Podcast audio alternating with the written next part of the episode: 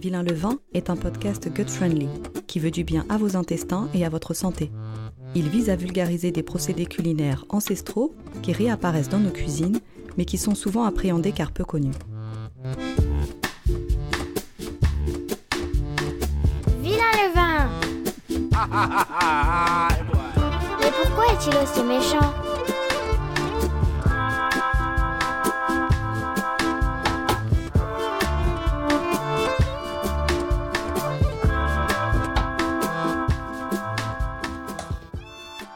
Épisode 2. Le levain se fait la malle. Partie 2.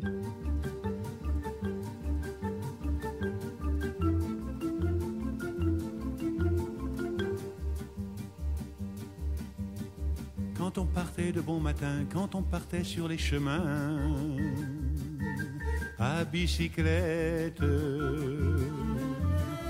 Nous étions quelques bons copains. Il y avait Fernand, il y avait Firmin, il y avait Francis et Sébastien. Et puis Paulette. On était tous amoureux d'elle, on se sentait pousser les ailes à bicyclette.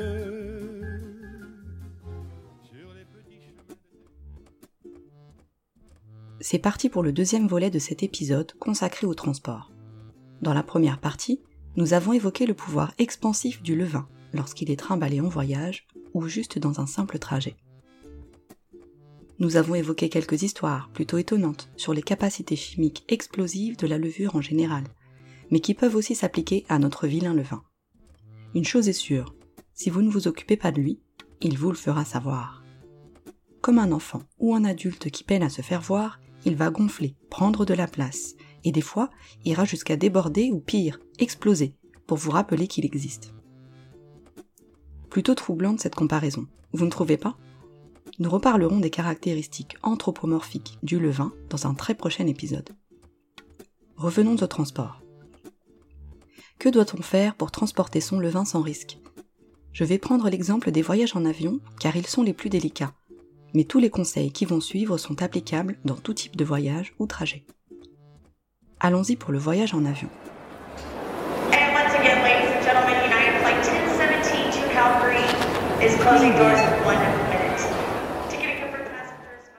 Si vous décidez de garder votre levain dans votre bagage cabine, il va être considéré au même titre que les liquides.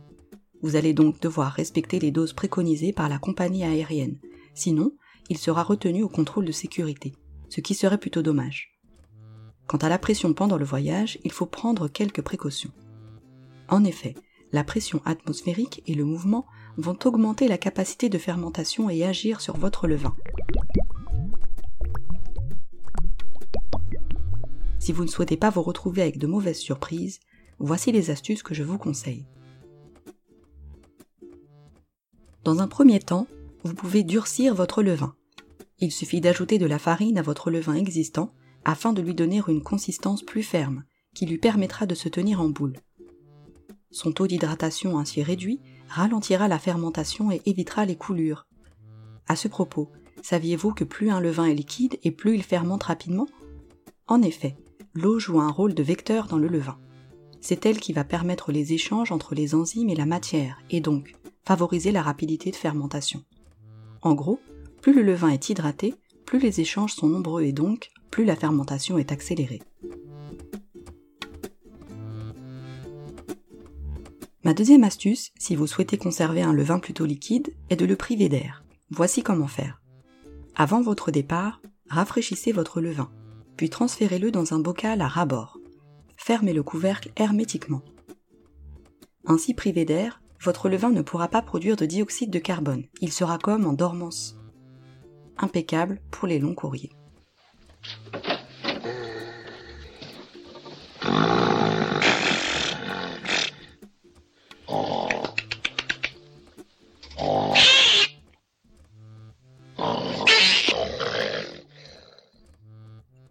Peut également faire sécher une partie de son levain pour le transporter de façon plus pratique. Mais j'ai pu observer que le séchage ou dessiccation tuait finalement une bonne partie des bactéries bénéfiques. Je ne recommande donc pas cette option. Vous pouvez aussi transporter votre levain dans un sachet zippé, en vidant l'air au maximum. Ceux qui sont équipés d'une machine spéciale peuvent mettre sous vide leur levain. C'est très efficace. Prenez soin de doubler le sachet au cas où.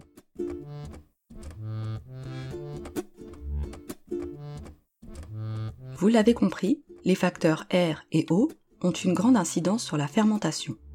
Si on limite donc ces deux facteurs, on s'assure un voyage beaucoup plus serein et un levain tranquille. En parlant de voyage, s'il y en a une qui connaît son sujet, c'est bien Eugénie, de Viking on a Bike. Eugénie, c'est une dingue de vélo, qui aime le pain au levain et qui a l'habitude de le transporter. Pendant plus de 4 mois cet été, Eugénie a parcouru la France à vélo, à la rencontre d'artisans et de paysans boulangers. Une expérience inédite qu'elle a baptisée l'ambulangère, et dont elle va nous parler dès maintenant. Alors Eugénie, comment te sens-tu à la fin de ce tour de France du pain? Salut Valérie, merci de m'accueillir dans ton podcast. Pour répondre à ta question, comment je me sens après ce tour de France du pain? Donc pour ceux qui n'ont pas suivi, je viens de pédaler sur euh, 3200 euh, km en France à la rencontre des paysans boulangers et boulangères et des boulangers et des boulangères, euh, des meuniers aussi, euh, dans, principalement l'ouest et le sud de la France. parce que j'avais envie d'aller voir donc ces métiers qui me fascinaient, étant moi-même passionnée de pain. comment je me sens après ce voyage? Parce que je suis rentrée avant-hier après après trois mois de, pédalage et de et de d'aventure. Euh, bah pour l'instant, euh, je vais très bien. Euh, je suis à peine fatiguée. Je je réalise pas trop que c'est la fin et que je suis plus en train de d'aller d'étape en étape, de fournil en fournil. C'est je pense que ça va être prochainement un petit peu dur de me dire que non, je ne suis pas en train de d'aller essayer de rencontrer des gens tout le temps et d'essayer d'aller d'aller faire connaissance et d'aller proposer mon aide sur des fournées. Donc pour l'instant ça va, mais je sais pas comment, ça va être dans les prochains jours. Euh, donc là je me repose un peu quand même euh, chez mes parents à Lyon et je suis en train de rassembler euh, mes idées, mes esprits pour, pour préparer la suite en fait. Donc pour l'instant tout va bien, mais voilà, je me fais aussi la, la, réflexion de voilà, je me dis la chance que j'ai eue. j'ai eu une chance incroyable en fait d'être accueillie par des, des dizaines de personnes des dizaines de, fermes, de fournils, de, chez des boulangères, chez des boulangers, euh, un peu partout, euh, depuis la Normandie jusque, jusque la Provence en fait, euh, par des gens qui, voilà, en temps, en temps difficile de, crise sanitaire, etc., qui, qui étaient toujours les, les bras grands ouverts, alors qui prenaient, voilà, qui, qui, qui faisaient tout pour que que je sois bien accueillie, j'ai été hébergée, j'ai été j'étais nourrie. Enfin, je, voilà, je me sens tellement reconnaissante vis-à-vis de toutes ces personnes. C'est vraiment la première chose. En fait, euh, je me dis, mais il faut, voilà, il faut que je, fasse quelque chose, que je leur, envoie des messages, que je leur, je les remercie, que je leur envoie une carte. Voilà, c'est un peu la première étape. Je pense que, ça va être un peu euh, d'envoyer un, message à. La première étape, ça va être d'envoyer une, une carte de remerciement, je pense, euh, j'ai vraiment chaleureux à, tous ces gens que j'ai rencontrés. Certains, c'est devenu des amis tellement c'était, c'était génial. Je suis restée parfois quelques jours. Euh, voilà, l'idée, c'était de privilégier la, la qualité de la rencontre et, et voilà, de participer au fournées de temps en temps ou alors de vraiment euh, essayer de passer un bon moment parce que l'idée, c'était pas de tracer, de faire un, inventaire à l'après-vert, mais plutôt de, de rencontrer et de voir quelles sont les, les vies et quelles sont les, les motivations et aussi, évidemment, le découvrir quelques, euh, quelques types de savoir-faire euh, chez toutes ces personnes. Donc euh, pour l'instant, j'ai plein de projets en tête et il faut que je finisse d'atterrir. Je pense ça fait juste deux jours que je suis rentrée. Qu'est-ce que tu as préféré et moins aimé dans ton voyage? Qu'est-ce que cette expérience t'a apporté? Pour ce qui est du voyage, de ce que j'ai aimé, pas aimé, je pourrais en parler des heures. Pareil de, de ce que j'ai appris. ce qui est sûr, c'est que au-delà de, ce que j'ai découvert, ce que j'ai appris, euh, on va dire en termes de connaissances en allant voir euh, toutes ces fermes et tous ces fournils euh, et toutes ces, toutes ces personnes, c'est vrai qu'il y a, une, grosse composante d'émerveillement et de joie à voyager, à voyager comme ça, à la fois à vélo, à la rencontre des gens, etc. Donc, donc c'est, immense comme, comme, on peut, comme on peut découvrir des endroits incroyables et ressentir des choses euh, vraiment géniales juste en, partant à, à quelques centaines de kilomètres de, chez soi. C'était ça aussi que, je voulais montrer. Donc ça, évidemment, j'adore et ça fait longtemps que je le sais et c'est pour ça que je le fais. Donc oui, j'ai aimé voyager, j'ai aimé découvrir, j'ai aimé rencontrer. C'était vraiment euh, aussi le, but du voyage. Et euh, ben, j'ai aimé la générosité des gens, je, leur en serais toujours reconnaissant. Ils étaient toujours euh, hyper accueillants, les bras ouverts. j'ai pratiquement parfois pas ressenti qu'il y avait ce truc d'épidémie en même temps. Euh, même si on, fait finalement on, respectait d'office les gestes barrières parce que comme on était au milieu de, la campagne, on était toujours euh, à l'air libre en fait, où j'ai rarement eu besoin de mettre le masque en fait parce que j'étais toujours en plein air et, il faisait plutôt beau pendant tout le voyage sauf à, la fin quoi. Mais donc voilà, j'ai jamais eu euh, ce, de problème vis-à-vis de ça et je me suis sentie tellement bien et chez moi partout, c'était vraiment extraordinaire. Donc, euh, donc ça, c'était, c'était génial. Euh, ce que j'ai moins aimé, en fait, bon, le plus dur, c'était évidemment, alors pas ce qu'on passe, certains vont dire, mais le plus dur, c'est quoi? C'est de pédaler comme ça tous les jours, faire des fournées, etc. Non, le plus dur, c'est, de quitter les gens, parce que c'était, parfois, c'est des rencontres qu'on, hyper touchantes et, des super, des super amitiés et des super rencontres, et c'est parfois dur de partir, on a envie de rester, on a envie de continuer un peu à, faire quelques fournées, à vivre un peu avec eux et, à échanger sur, euh, sur la vie, sur plein de sujets. Et c'est vrai que là, parfois, j'ai eu du mal à partir. Enfin, et je sentais que c'était. c'était bah, il n'y a pas que moi, quoi. C'était, c'est vrai que c'était beau, quoi. Donc, euh, voilà, ça, c'était dur. C'est un peu ce que j'ai pas aimé. À côté de ça, j'ai eu assez peu de vraiment de difficultés, on va dire techniques ou, euh, physiques.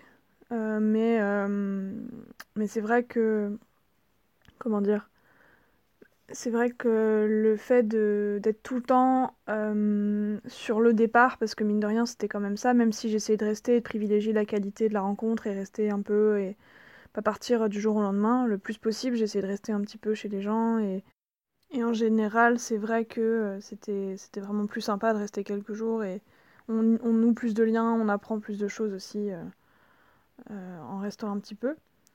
Euh, donc c'est vrai qu'en étant tout le temps sur le départ, j'avais parfois un peu le sentiment de de pas avoir le temps de bien noter des choses ou de pas avoir le temps de, suffisamment euh, m'imprégner d'un endroit. Mais bon, ça fait partie aussi du modèle du voyage, c'est-à-dire que là maintenant je sais que si j'ai envie d'aller voir quelqu'un, si j'ai envie d'aller apprendre des choses, je, sais à peu près que je vais aller à tel endroit ou à un autre et je vais rester euh, peut-être deux semaines ou deux mois pour approfondir.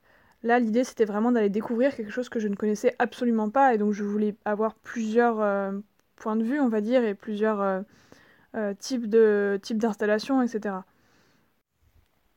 Non, et puis un autre truc qui m'a, bah, une autre chose qui m'a énormément plu en fait en voyageant, c'est que tout simplement j'étais, j'étais complètement grisée par le, le voyage à vélo. Et c'est quelque chose qui me redonnait énormément d'énergie quand, par exemple, je quittais un endroit et j'étais triste de partir. Le fait de pédaler, c'est vraiment quelque chose que j'adore. Euh, être dans la, dans, la, dans la campagne, à, pédaler, à, aller vers une nouvelle destination, à m'apprêter à découvrir de nouveaux endroits, c'était vraiment euh, une source de joie vraiment euh, énorme. Et donc ça, c'est quelque chose que j'adore.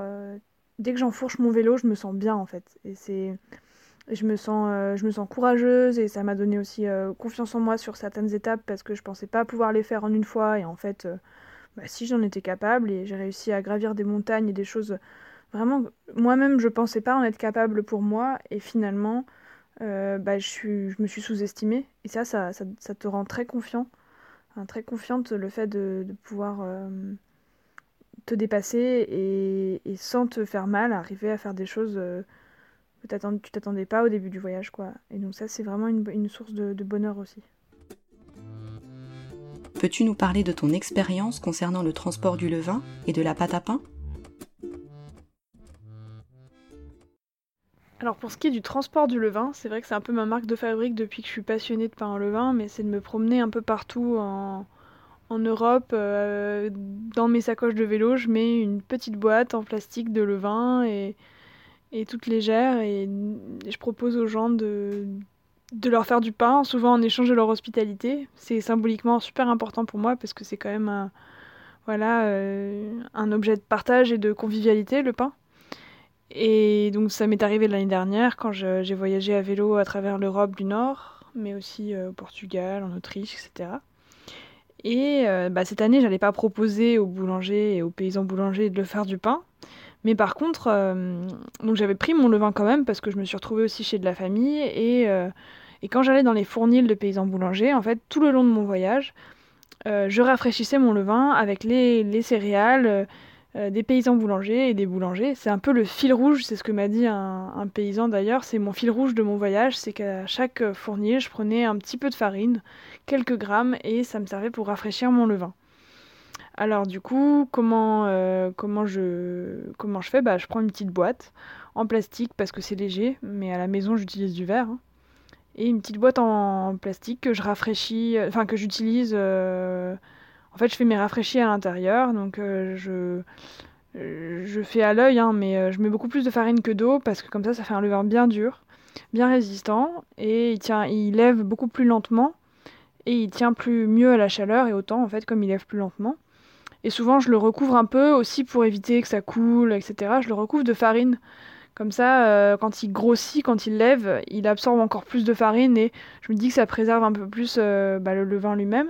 Puis j'ai déjà vu des. que je sais que ça existe dans certaines euh, cultures de faire ça en fait, de garder un petit bout de pâte ou un petit bout de levain dur dans, une, dans un bol de farine pour quelques jours plus tard le réutiliser. Et euh, donc c'est comme ça que je faisais. Donc j'avais mon petit sachet de farine au cas où j'avais pas de fournil, euh, euh, je faisais pas d'étape dans un fournil et j'avais mon, mon levain dans cette petite boîte, toute petite boîte. Donc voilà comment j'ai voyagé avec mon levain. Et oui, en effet, pour l'autre question que tu m'as posée, c'est en rapport avec mon four à Paris. En effet, j'ai pas de four dans mon studio à Paris. Et pareil, bah, tout est parti de là, le côté l'ambulangère, c'est que j'étais tellement passionnée, mais que je pouvais pas, je suis frustrée de pas pouvoir faire assez de pain. Bah, souvent, j'ai envie de faire du pain et quand, je suis invitée chez des copains ou et bah, je ramène mon pain, euh, mon pâton, mon levain ou voilà et j'essaie, je propose aux gens de, voilà de faire euh, de faire du pain en, en, venant dîner. Voilà, tu veux que je te ramène du pain, bah il faut que juste que tu aies un four et je te ramène, euh, je te ramène du pain, pas de problème. Voilà, le, petit délire, mais c'est vrai qu'à terme c'est frustrant et et c'est pas possible que, que, je continue comme ça. Et donc là, euh, je suis en train de me préparer pour euh, juin 2021 à passer mon CAP boulanger parce que j'ai envie de travailler, euh, je pense, en boulangerie parce que c'est frustrant de ne pas pouvoir vivre sa passion. Voilà, voilà.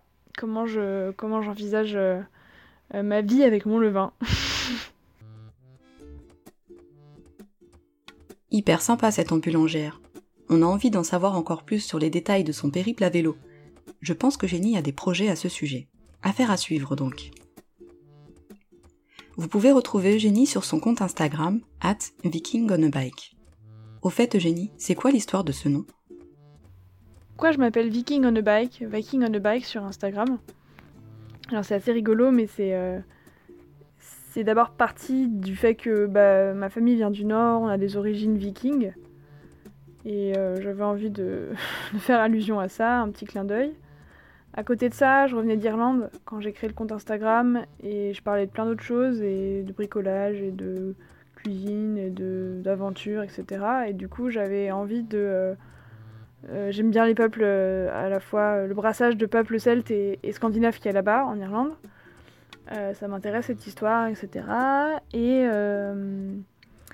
et enfin, je l'ai gardé, ce, ce nom, parce que je savais pas trop quoi mettre d'autre. En fait, finalement, ça, me va bien le côté me dire que bah, on peut être badass et aventurière et euh, bricoleuse et sauvage en étant une femme. Et, j'aime bien me dire que les gens ils cherchent, euh, ils trouvent Viking on a bike et ils disent mais c'est qui Genre, euh, c'est un mec et tout qui, qui, Enfin voilà. Et en fait, non, c'est une nana et j'aime bien m'imaginer ça. Bon, je sais pas si, si c'est vraiment ce que font les gens. et bien sûr, on a bike parce que je fais du vélo, ça vous, ça vous aura pas échappé. Mais euh, voilà, je pense qu'il faut. J'aime bien me dire que je suis une femme qui, m'assume et qui assume mon côté euh, euh, ben, aventurière. Et pendant très longtemps, je l'ai moins fait et je trouve que ça me va bien maintenant et j'assume et je suis contente d'avoir confiance en moi là-dessus. Donc, donc j'ai gardé ce nom de viking.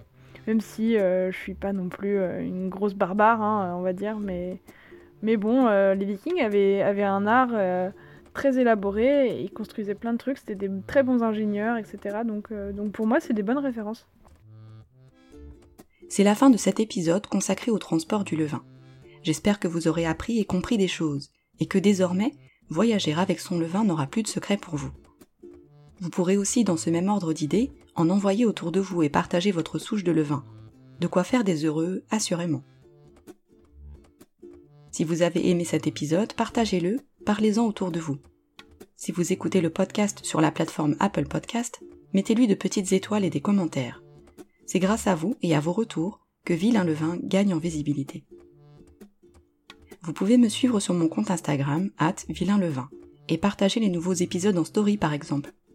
N'hésitez pas à me contacter, à m'envoyer vos témoignages et à me parler de votre levain. Il a beaucoup à dire sur lui et sur vous. Je vous donne rendez-vous dans deux semaines pour la suite du podcast.